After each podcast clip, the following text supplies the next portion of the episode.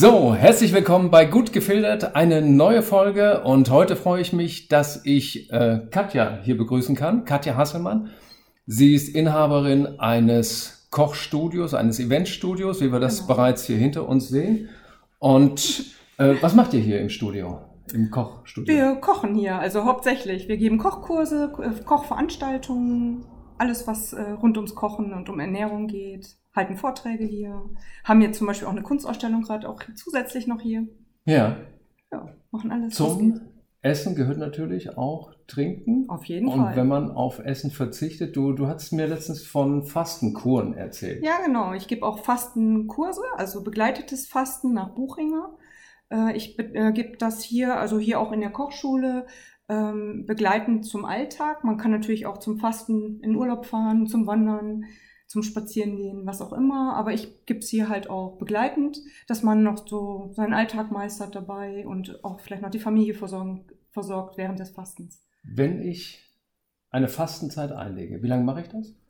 Man sollte so eine Woche, fünf, sechs Tage auf jeden Fall. Und dann wird gar nichts gegessen, oder? Genau, dann wird mal eine Zeit lang gar nichts gegessen der Zweck davon? Was, was äh, ist der Zweck dafür? Ja, einfach, dass der Körper mal runterfährt, dass er sich regenerieren kann, dass der Darm sich einmal komplett sanieren kann. Dafür braucht er halt so seine fünf, sechs Tage. Dann hat sich alles regeneriert im Körper. Und äh, es ist mal eine tolle Erfahrung, so dieses Umschalten von der äußeren Ernährung auf die innere Ernährung äh, zu erleben, sage ich mal. Äußere Ernährung zu innerer Ernährung bedeutet ja, was? Was heißt das? Wir ernähren uns ja eigentlich stets und ständig. Also wir essen ja mindestens dreimal am Tag die meisten. Und äh, beim Fasten ist das eben so, dass eben nichts mehr von außen kommt und äh, unser Gehirn eigentlich immer Glucose braucht, sonst würde es nicht funktionieren. Und äh, da wir jetzt ja nichts mehr zuführen, muss der Körper äh, unsere Reserven nehmen aus dem Körper. Es ist noch ein bisschen was in der Leber gespeichert, das wird dann so als erstes verarbeitet. Und dann kommt ja kein Nachschub mehr. Und da ist der Körper total pfiffig. Der Körper schaltet um auf einen Ketonstoffwechsel und beginnt halt Fett in Glucose umzuwandeln und stellt damit eben sicher, dass die ganze Zeit das Gehirn mit, äh, mit äh, Glucose versorgt wird, sonst würden wir nicht mehr funktionieren. Und das ist eben ein ganz toller Effekt und so geht's dann halt auch an das Speicherfett. Also das, was wir so mit uns rumtragen. Und entgiften, ist das ein großes Thema? Äh, ja, entgiften, man beginnt ja eine Fastenkur oder eine Fastenzeit immer mit ähm, zum Beispiel mit, mit Glaubern, dass man Glaubersalz trinkt und dass der Körper einmal gereinigt wird, also der Darm wirklich komplett entleert wird. Und das ist auch äh, sehr wichtig, weil sonst hätte ich die ganze Zeit Hunger. Also sobald der Darm komplett entleert ist, habe ich kein Hungergefühl mehr. Dann habe ich nicht lange genug gefastet in der Vergangenheit, ja, also maximal sein. mal zwei Tage. Und da war immer noch äh, Hungergefühl und äh, ja auch Unwohlsein. Aber ja, das ändert sich dann irgendwann. Das du ändert sagtest, sich. Endorphine ja. werden dann auch ja, äh, so, ausgekippt. Genau, und dann äh, gerät man auch in so ein Hochgefühl, sag ich mal. Also das ist ein richtig tolles Erlebnis dann. Man fühlt sich dann wohl und äh, sag ich mal, man wird so genordet, so gegrund, so neu eingestellt oder so neu justiert. Man bekommt neue Ideen oder auch äh, Ideen, was zu ändern, zum Beispiel auch bei der Ernährung. Man nutzt halt oft das Fasten, um sich äh, Gedanken darüber zu machen, was habe ich denn vorher vielleicht äh, zu viel gesündigt oder manche nehmen sich dann auch vor, nach dem Fasten lasse ich vielleicht das eine oder andere weg oder ersetze etwas durch äh, was Gesünderes. Und man denkt so neu drüber nach. Gerade in so einer Phase, wo man mal nicht isst, wo man nicht einkauft, nicht kocht und äh, nicht äh, Fast Food isst. Fällt, fällt ja ein Großteil an Beschäftigung auch weg. Und ja. auf einmal habe ich mich selber zum Beschäftigen und. Genau, und, und spüre ja, mich mal ganz anders, nämlich so, anders. So ein meditativer Hintergrund ja. vielleicht auch. Und man trinkt in der Zeit viel, das ist auch ganz wichtig. Und äh, ich finde dann immer, ich persönlich bin jemand, der nicht gut Brühe zu sich nehmen kann. Es sind aber auch einige, die dann halt auch gerne Brühe trinken. Ich trinke dann lieber Mineralwasser oder äh, ein gutes Wasser und äh, dann mache ich mir ein bisschen Zitronensaft mit rein und das kann ich am besten trinken. Oder halt Tee. Das ist auch immer super. Ich habe überlegt, wenn Endorphine freigesetzt werden, woran merke ich dann, dass ich langsam wieder was essen müsste? Man könnte das ziemlich lange durchhalten ja, sogar. Ja. Also es sind auch einige, die das dann manchmal auch länger machen, gerade die Wiederholungsfaster, die dann auch mal 10 Tage oder 14 Tage fasten. Es kann ja auch medizinisch gefastet werden in Kliniken unter ärztlicher Aufsicht. Da ist es oft, dass es dann auch wirklich länger gemacht wird, um wirklich eine Krankheit ganz gezielt damit zu behandeln. Und der Darm saniert wird, Darmreinigung Super, oder gehört der, das mit dazu? der oder? Darm reinigt sich ja. Also Mhm. dadurch, dass wir ja auch vorher glaubern und man kann das dann noch unterstützen. Glaubert, sag nochmal, Glaubern heißt Glaubersalz? Glaubersalz wird gelöst aufgelöst. in Wasser? Genau, Ja. das sind immer so 20, 30 Gramm Salz, was aufgelöst wird, je nach Größe des Menschen, der da fasten möchte. Und äh, das reinigt dann halt den Körper. Das, das, äh, das Salz entzieht dem Darm die Flüssigkeiten. Also, und dann wird das wirklich einmal, hat man ganz doll Durchfall und dann ist es aber auch leer, der Darm. Und Es Mhm. gibt eben welche, die einen sehr, sehr trägen Darm haben. Da manchmal, manche glauben nochmal nach, wenn, wenn so gar nichts kommt. Oder wir empfehlen dann eigentlich eher Einläufe, weil äh, das einfach total gut tut dem Körper.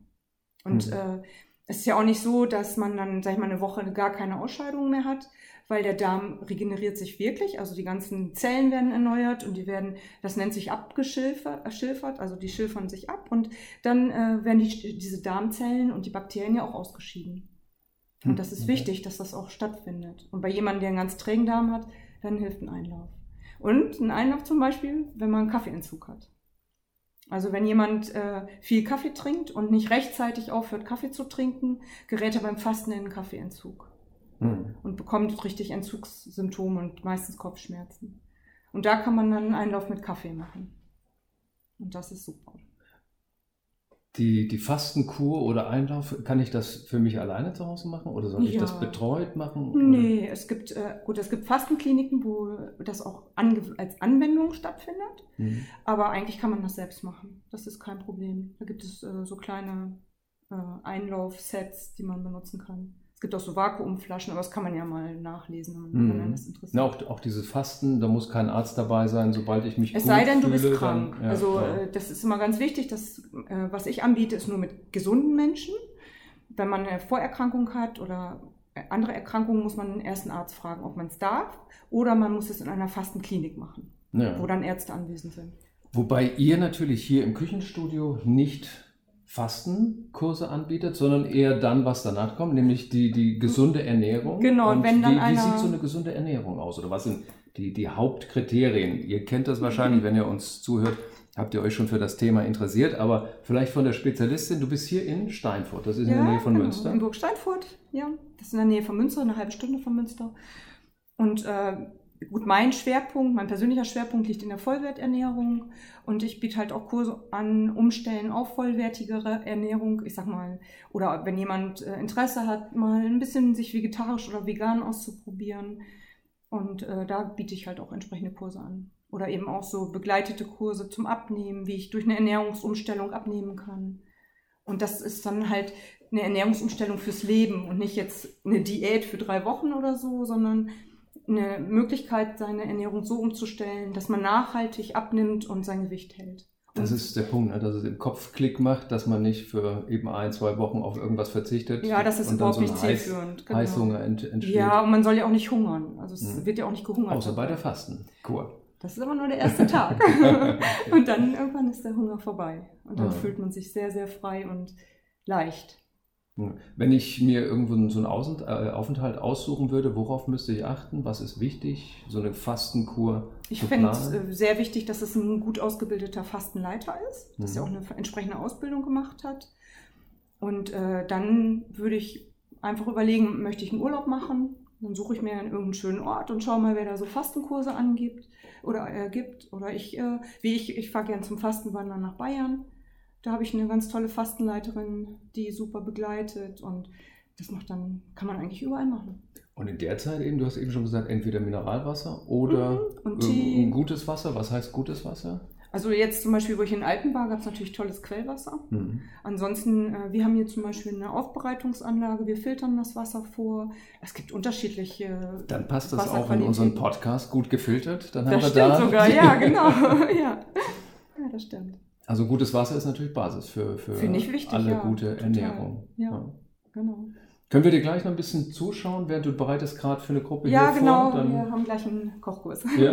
Ja, gerne. Okay. Danke dir sehr, Katja, Katja Hasselmann in Steinfurt. Und äh, wenn ihr wollt, nehmt gerne äh, Kontakt auf. Wir schreiben gerne. die Infos mit unten in die Description. Dank euch. Und diesmal nur ein kurzer Podcast, aber bis bald wieder. Ciao. Tschüss.